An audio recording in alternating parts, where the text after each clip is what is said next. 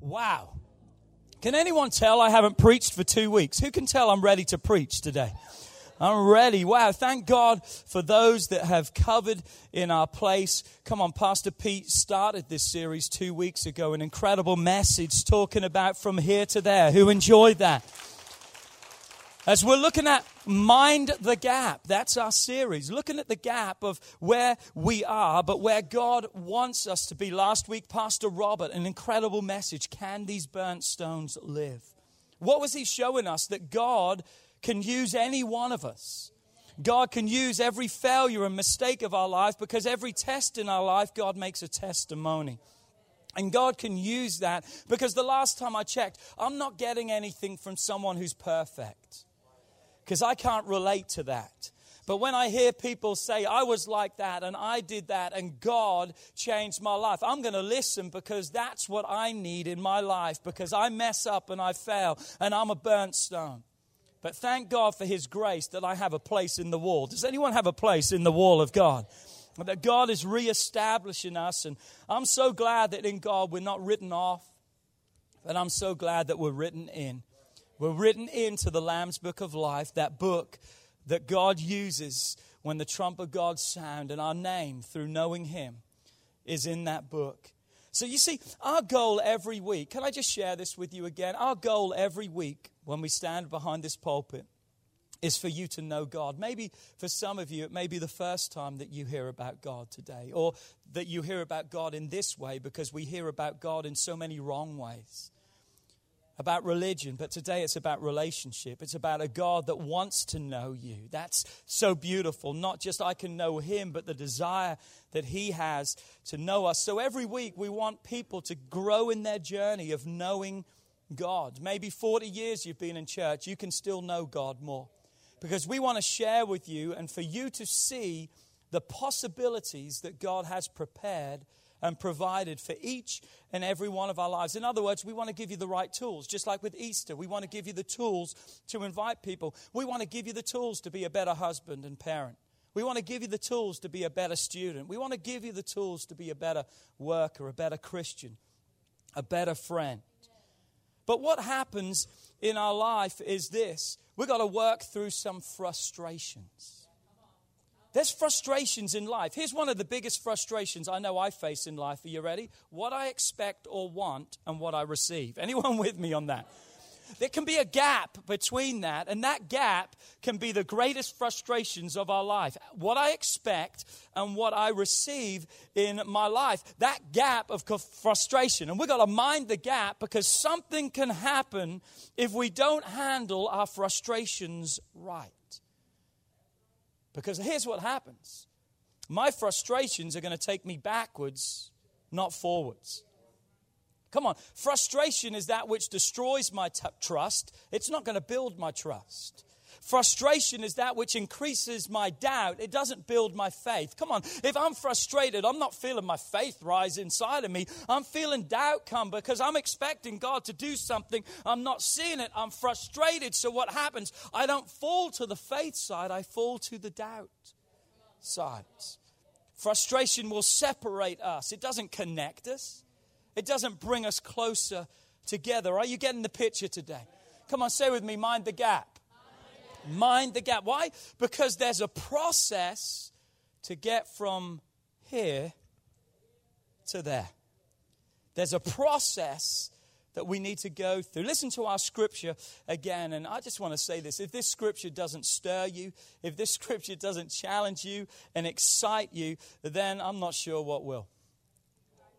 You need to check your pulse because you're dead, in other words. Here it goes 2 Corinthians 6 11 through 13 from the Message Bible. Dear Corinthians, and you can put your name in there. Dear Seth and Chelsea. Dear Don Johnson. You know, we've got a movie star in the house, Don Johnson, on the front row right there. There he is. There he is in the house. Come on, dear, come on, put your name there. Why? Because you've got to understand the scripture is addressed to you. If it's in the Bible, it's for you. God didn't write that and say, sorry, that's not for you, that's for someone else. If it's in the Word of God, there's a truth, there's something in there for you. It's got a promise for you. Come on, all the promises of God, they are for you. So, dear you, whoever you are, it's in there for you. Paul says, I cannot tell you how much I long for you to enter this wide open, spacious life. Something possible for you. Come on, you need to hear me today. Something possible for you. He's not writing to frustrate you, he's writing of the possibilities that are available. He said, We did not fence you in. We didn't enslave you, as the other thought. We didn't put you in that bondage. We didn't put you in that condemnation. The smallness that you feel comes from where? Comes from within you. Your life isn't small, but you are living in a small way. Wow. Wow, come on, we could go home with that one. I mean, we could go home with that one. Your life ain't small. Come on, your life ain't broken, used up, has been. Come on, your mind is not small. That's not what God created. God created you to live big, but you are the one that's living in a small way. Come on, you're the one that's living. How many times does the enemy want us to focus on the restrictions instead of the liberties? And that's where we live so many times. Living in the restrictions. Adam and Eve had everything in the garden but one thing. What was the one thing they wanted? the one thing that they didn't have. That's the sin nature. That's the enemy trying to make us live small. And if you don't believe me, put a sign on a wall and says, wait, wet paint and see what happens. Come on, you never had ever any intention of ever touching that wall until someone put a sign on there. You didn't like that wall. You didn't want to be near that wall. There was nothing that that wall had that interested you until someone put that sign on there. And all of a sudden, you're intrigued by that wall. You're drawn to that wall and you touch that wall. And then here's what you say. Are you ready? Oh, it's wet. Come on, that's the smallness that we are living in, and that's not what God has. The enemy wants to keep us restricted. He wants us to keep us drawn into the restrictions instead of seeing the liberties that we have. Come on, your life isn't small, you're just living small. Paul says, I'm speaking as plainly as I can. And Paul says, I'm speaking with great affection. In other words, here's what I believe. He says, I'm concerned about what I'm seeing. I'm concerned about what I'm hearing. I'm concerned about the type of life that you're choosing to live. And I'm telling you, we're concerned too. I'm concerned as a pastor. That's why we're preaching this message. He says, Open up your lives. Now, when I read the Word of God, I, I picture things. I'm very kind of picturesque or whatever, visual. That's, that's it, visually stimulated. I like to see things, imagine things with my mind. And when I read something like that, open up your life, I don't see someone just like peering through a little crack. Does, that, does anyone with me? That's not open. I see someone first thing in the morning standing before a big window where the curtains are drawn, and you just grab those curtains and you just go, whoa, like that. And all of a sudden, can you imagine what's happening? The sunlight comes bursting into that room. And now all of a sudden, something that's dead and dark and miserable and you're stumbling, it's illuminated and alive. Come on, God wants you to open up your life to see the possibilities that are available. Because He says, I want you to open up your life and live openly and live expansively. Come on, say wow with me. Say it backwards. Wow. God is awesome. God is awesome. And I want to go on record saying, I believe that's a rhema word for your life. If you were here a few months ago, we explained that a rhema word is a word that comes alive. That it's not just words on a page, that's logos. The word of God is logos, it's words on a page. But there's a revelation of those words that God wants you to grab a hold of. He wants it to come alive in your life. I believe those verses want to come alive in your life. They need to come alive in your life. That scripture has it all. But does God have it all? The scripture has it all, but does God have all of your life? Over the next two weeks, I want to talk about transitioning from two main areas of restriction. And I know there's more, But I think these two that we're going to be talking about over the next two weeks are probably two of the biggest. Because we're going to be talking today about worry. And next week, we're going to be talking about unforgiveness. How do I transition from a place of worry to relationship and peace? How do I transition from a place of unforgiveness to a place of freedom? Come on, how do I transition from the restrictions into God's freedom? How do I wide open my life? Come on, how do I live a wide open life? And here's how I want to begin this message today. Here's the filter I want you to look at this message through. Because if we don't watch, the enemy can still pile condemnation on us. Because when we expose what needs to be truth in our lives, it also exposes the error of our lives. And the error of our lives has its way of living in regret, that we regret, oh, if only I could go back, I could have saved my marriage. If only I could have gone back, I could have kept my job. If only I. And, and thank God for those things as a reference point, but we can't live there. The answers are not in our past, they are lessons for our future. But today, I want you to live with this filter in your life. I want you to hear this for your life today moving forward, because I don't want this to be condemnation. I want you to say, okay, I can make the change change and now today forward. You, are you with me? Because I can't change the past, but I can change today, which will change my life forever. So, are you ready today? Come on, nudge someone around and say, Wake up, are you ready today? We're going to transition from worry to relationship. Why, why to relationship, Pastor? Surely it should be worry to peace. Well, because peace is and only found in true relationship with Jesus. He's the Prince of Peace. If I'm going to have peace, I've got to go to who peace is.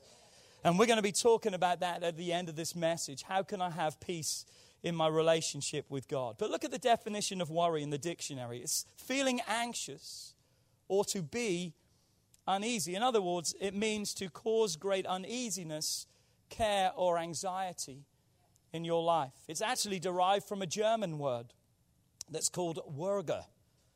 W U R G E R, which literally means this. Are you ready?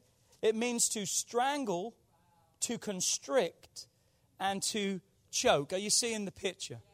What worry wants to do, it's like that snake, that boa constrictor. It wants to gently wrap itself around you so it will ultimately squeeze every bit of life out of you. Worry is a sin. Worry is a sin. And you may say, but Pastor, why, why, why is worry a sin? Because it attacks against our belief and faith in God. And let's be honest, it's an attack that we all fall victim to. It does everything it can to undermine God's ability and therefore to destroy the trust that we have in God. It destroys our relationship. Oh, no, I'm just worrying. No, it's out to destroy your relationship and steal your peace. Here's the truth today. If you're taking notes, you need to. It's on YouVersion. Follow it on the app. Every week, our notes. Look at this thought. If we really believe God, we would never worry. That, that's hard to grasp for many of us, but it's the truth. If we really believed God, we would never worry. End of story. We like to throw in a tagline, oh, but you don't understand this. And you know, no, end of story. If we really believed and trusted God, we would never worry. Now, I didn't say you're not saved because you worry. So breathe, just relax. I didn't call you a heathen and a sinner and you're going to hell. But I will say this you're not living totally free. I didn't say for one second you didn't love God. I didn't say for one second you didn't have faith. But I truly believe this you are robbing yourself from the relationship that God desires to have with you. You see, you've built a relationship upon you instead of upon what He has made fully possible for you. I love this scripture, Mark 9 23. Pastor Pete touched on it today. Jesus said to him, Here's the father of a possessed child that brought him to the disciples. The disciples couldn't heal him. Now they bring him to Jesus. And Jesus looks at this man and says, If you can believe, all things are possible to what? To him who believes. Verse 24 Immediately the father of the child cried out and said with tears, It's a picture of desperation that we see here. He cries out with tears, Lord, what? I believe. Stop, stop right there. Lord, I believe. Lord, I believe. God, I believe in you and I love you. God, God, I serve you. But how many realizes to our belief there's a but? There's a but. There's a but. Because the man is saying these words, God, I, I, believe that you're able. That then all of a sudden his mind is going back to the, to the condition that he's living with and seeing his son go through day after day, month after month. So he's dealing with the fact, God, I want to believe you, but God, I, have lived with this. God, I've, I've seen the results of this. We've done everything we can and nothing helped. God, I want to believe you, but God, I'm struggling. God, we live in torment. We can't go out because we don't know when this demon or whatever's going to manifest. We don't know when it's going to torture him and, and try to kill him. We don't know. The fear, God, if you only understood. Can you see the worry that can come into the belief that God wants us to have? So, what does the Father go on to say? God, I believe, but what? Help my unbelief just like us. God, I know you're God, but will you do it for me? I know you can. I know you're more than able. But God, will you? Can you? Help me to believe not only in it, but God, I need you to help me believe for it, for my life and for my situation. Come on, today, so many of us say, God, I believe you. But we're living in a state of worry, which is distrust. We're not really trusting and believing. And one thing I've realized is this are you ready? It's not in your notes, but take this down. Our faith is shrunk back to our unbelief. Where there's unbelief, faith cannot grow, faith is limited. Worry is a form of disbelieving the promises of God, and we're going to see that. You see, worry is a tool of Satan. Why? Because he knows what God is capable of doing through your life and in your life. So Satan wants to rob and steal and destroy. That's all he's got. So he attacks that belief. He takes that from you and he attacks you in all shapes and all different forms. Maybe today you're sitting here and you know your life and you are totally consumed by worry. And that's not something easy to admit. Oh, yeah, ha ha, that's me. Praise God. You know it keeps you awake at night. You know it's tormenting you. You, you know you're having panic attacks. Where's the brown paper bag? And unfortunately, can I say this? There's more in the brown paper bag than just air many times because when we allow worry to take over, we fill that bag with everything else that the enemy has, and we think a little drink will help me and ease the pain and get it where it needs. Come on, I'm preaching better than you're responding today. Worry, worry, worry. It consumes you. Are you ready for this crazy truth today? And it's crazy because of this. We all know we shouldn't worry. We all know we shouldn't worry. We know it doesn't help anything. We even tell people that, but yet we still do it. We even know it's bad for our health. And if you didn't know that, you do now, so that's something else to worry about. Yeah. Still find ourselves doing it over and over again. Matthew 6 25. Let's go to the Word of God. He says, Therefore I say to you, do not worry about your life it's pretty clear right there. God says, do not worry about your life. In other words, every part of your life, God says, don't worry about. He puts it all in one thing. Don't worry about your life. He goes on to say, don't worry about what you'll eat or what you'll drink. Don't worry about your body and what you'll put on. Is not life more than food and the body more than clothing? Please note, he's not saying we shouldn't be concerned with those things. You got to concern yourself of taking care of yourself and clothing yourself and looking half decent. Do I hear an amen? Because that's a responsibility that he's given to us. He goes on to say, verse 26 Look at the birds of the air. They don't sow, nor reap, nor gather into barns, yet your Heavenly Father feeds them. Are you not of more value than they? See what happens with the birds. They do the possible, and God does the impossible. In other words, God works with their ability. They don't store, they don't provide for their lives, but they go out every day trusting and believing that God is going to be that provision and truth for their lives. Verse 27 Which of you by what? Oh, but Pastor, it's okay. It's just concern. No, it's worry. It's concern on steroids that's killing you, that's robbing you. Which of you, by worrying, the Bible says, can add one cubit to your stature? It's not going to increase your life, it's not going to build your life. Verse 28 So why do you worry? Verse 31 Therefore, do not worry.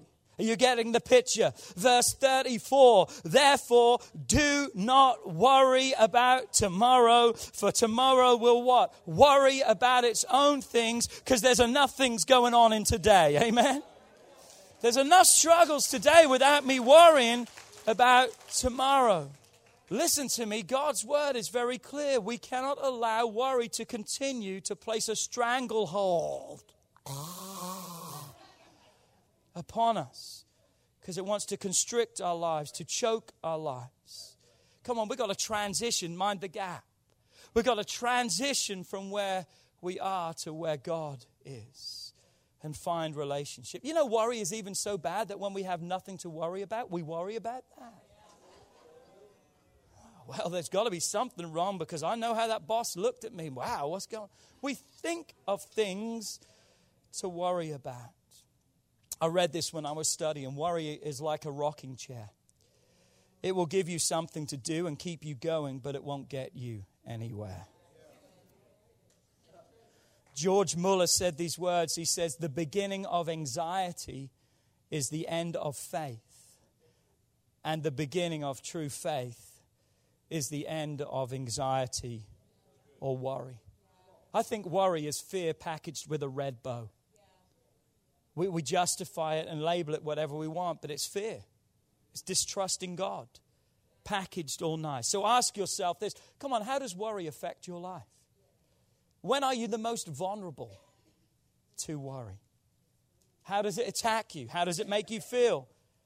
Is it really something that you enjoy? It's not. So I want to look at three points today about worry.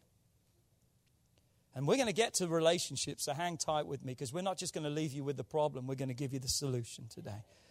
Number one, worry is not your friend.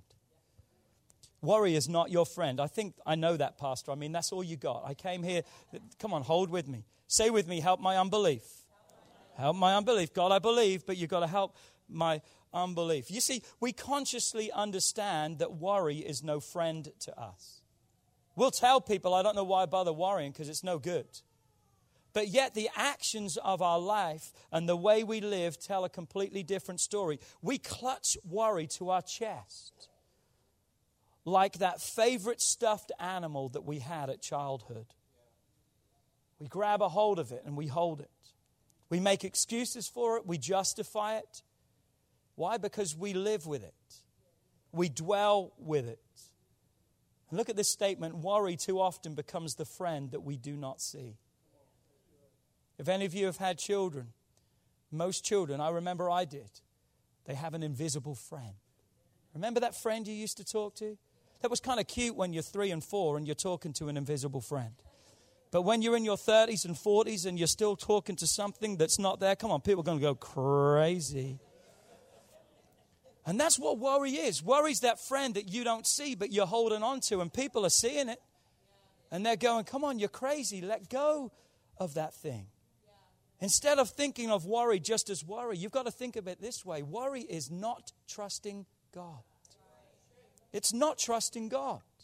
Although I believe in God, God, I believe, worry admits that I trust more in my own ability than I have trusted in God's faithfulness and his ability. Worry just proves that I don't trust God as I perhaps claim to do. Philippians 4, verse 6 says these words. First four words Be anxious for nothing. Don't worry about nothing. And nothing means nothing. Just worried you didn't catch that. Amen. Nothing, listen to me, nothing includes even the most extreme and worst situation you could ever imagine or find yourself in. God says you don't have to even worry right there because I am bigger than that. Number two, worry is a sin. I know I mentioned that earlier, but let's revisit that for a moment. In Romans chapter 14 and verse 23, the last part of verse 23 says this words For whatever is not from faith is sin. See that? Whatever doesn't come from faith is sin. In other words, everything that doesn't come from faith is sin. Worry is not faith. So, therefore, worry is sin. Worry is the flip side of faith. It's literally the opposite of faith, but it's more than the opposite of faith, it's opposed to faith. It's not just on the other side, it's fighting because it's in opposition also to faith. Living by faith means what? Believing God has everything under control.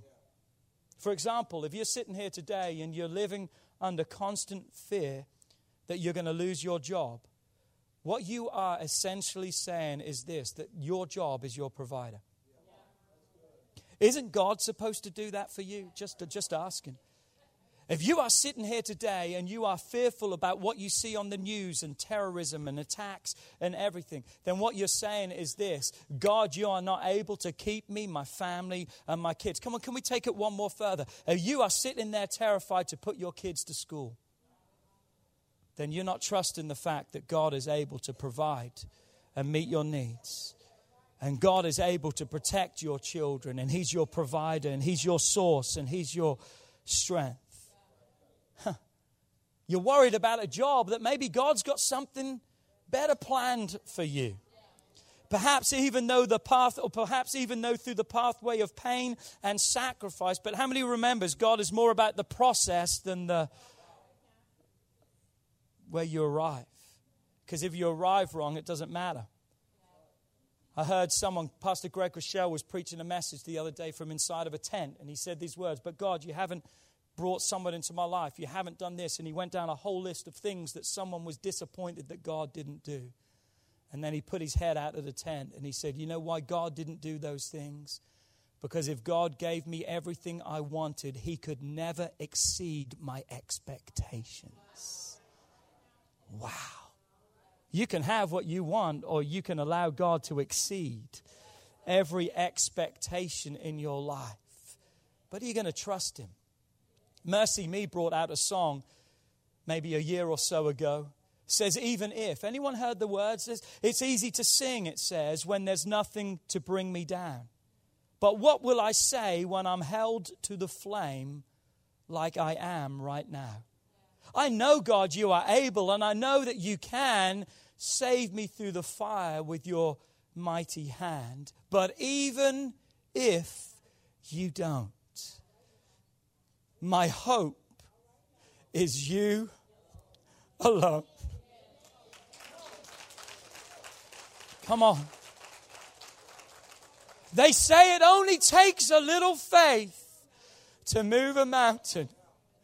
Well, good thing, as a little faith is all I have right now. But God, when you choose to leave mountains unmovable, oh, give me the strength to be able to sing, It is well with my soul. Come on, can you shout amen in the house today? Can you shout amen in the house today?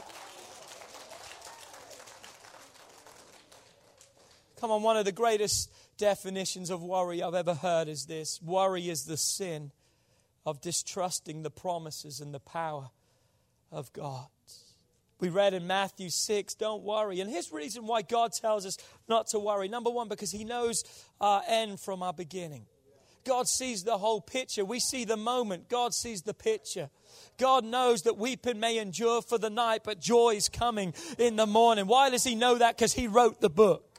And He knows that if you'll just keep on trusting and you'll keep believing and you'll keep having faith. You know, they say that 90% of the things we're afraid of and worry never even materialize and happen in our lives. God sees the end from the beginning. And you know why else God can say words like that? Because He knows His ability. He knows how big He is. He knows how great He is. And no one else can claim that except my God. Only God's. Come on, number three worry is a control issue. Worry is a control issue. I laugh with this all the time. Kelly and I heard this that if someone has a fear of flying, they say that's a control issue. I call Kelly a control freak because she's afraid to fly. But that's what they say. It's a control issue because you can't control it and you, and you can't handle all that. That's what worry is for many of us. It's a control issue. Why? Because worry is obsessed with trying to control every circumstance of your life. It wants to control your thoughts, it wants to control your actions, and it wants to control whether you can or cannot do something. Now, there, of course, there are things that we must control and do. There are things that we have to be responsible for, and God requires that of us. God wants us to do the possible, just like the birds of the air. They go out to eat every day, trusting that God will do the impossible. So here we are. We worry like it's going to help and change our situation. I've never heard anyone worry themselves into getting well, maybe sick. I've never seen traffic clear out of the way and I arrive on time because of worry. I've just countless times seen myself arrive late and totally stressed out to the max. Worry has never nor can ever help any situation, it just makes it worse. Worry indicates that we are not willing to let God handle certain things in our life. Come on, say with me transition. Come on, God wants us to go into the wide open, spacious life. I'm telling you today, you ain't small. Come on, you're just living in a small way. And it's not anyone else's fault, it's your fault. So let me quickly, I've got to close this message. Let me give you four steps to transition from worry to relationship and peace. Number one, you've got to get to know God more.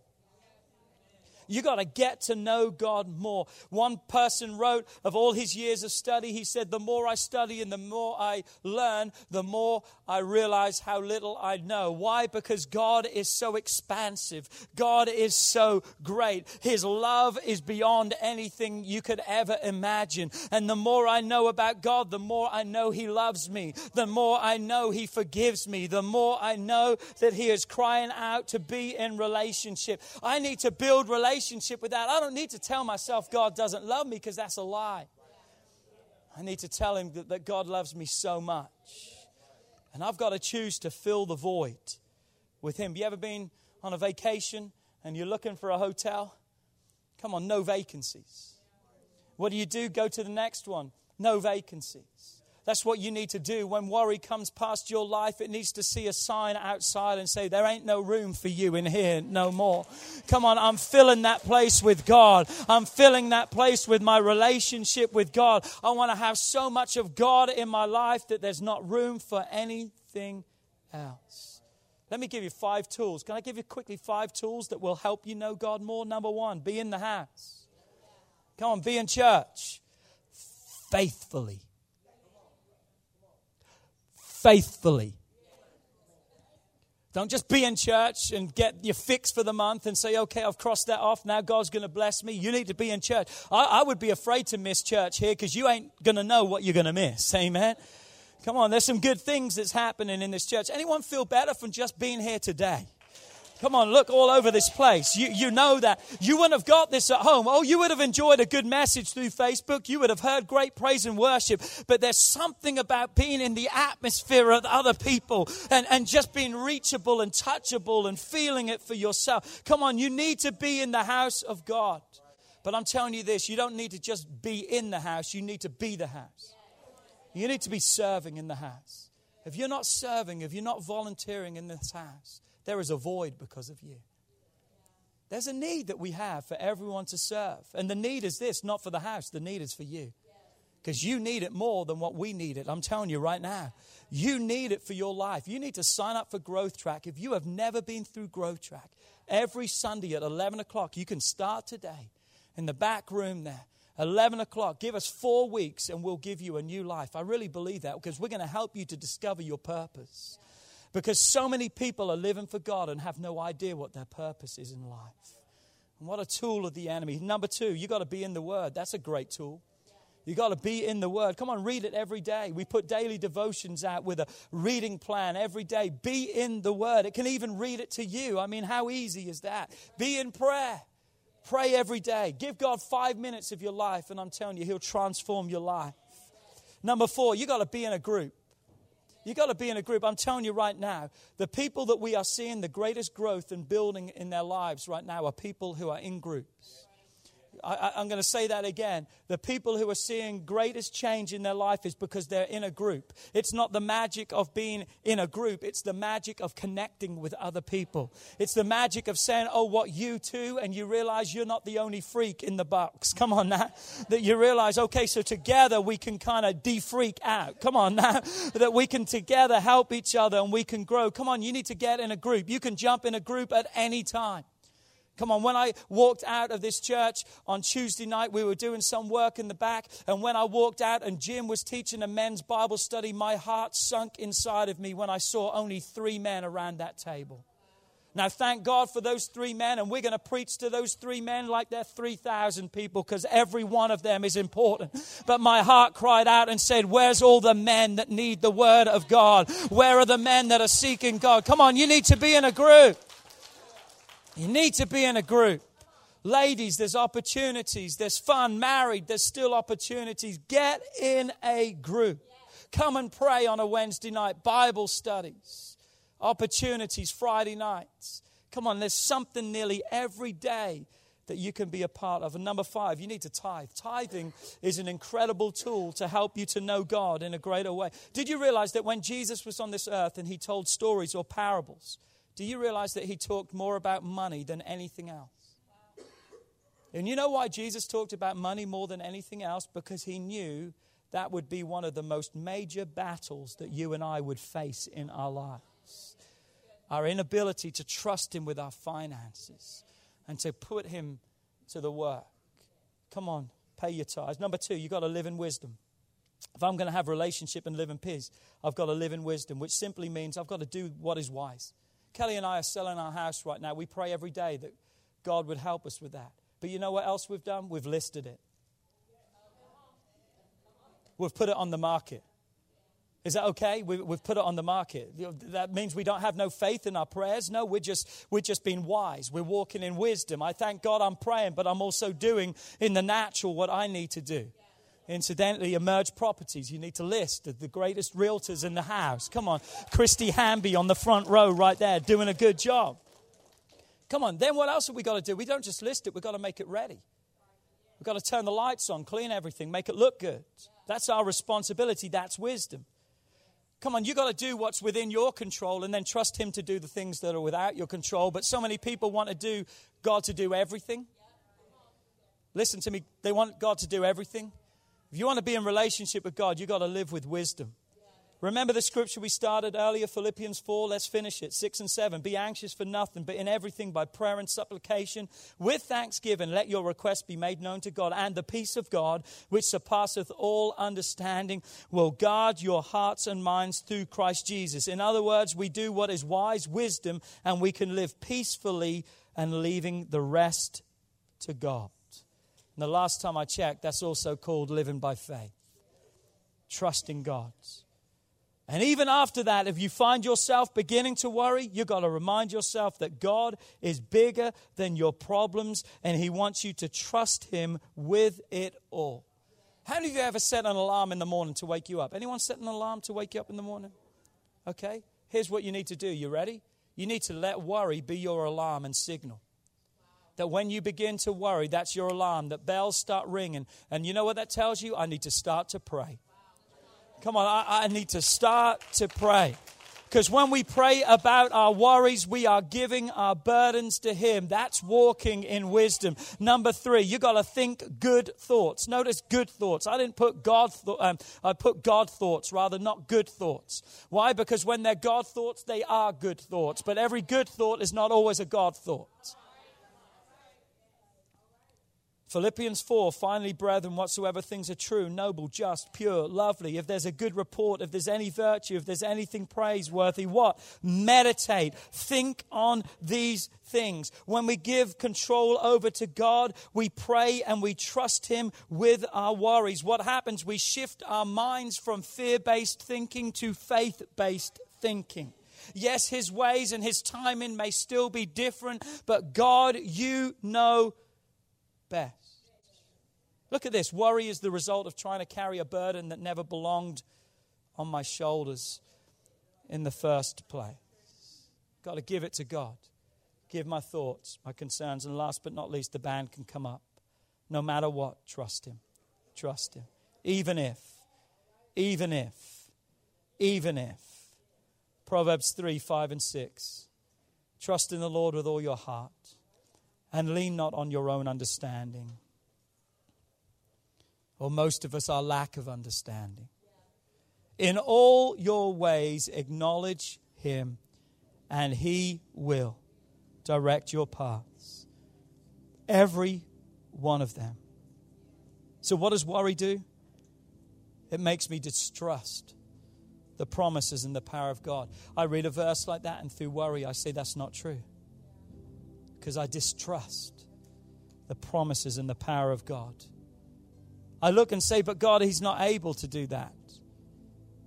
His ability is not big enough to help me. Come on, what have we got to do? Don't worry. We've got to be happy. It's just a little song I wrote.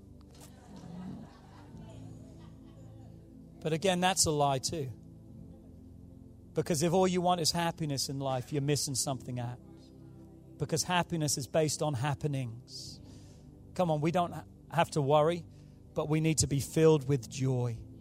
Because joy is that inner fortitude that wants to give us the strength and the peace that we need despite the happenings around us. Come on, mind the gap. Mind the gap. We've got to transition from worry to relationship where we'll find peace in God. And you know why? Because God did not make you small.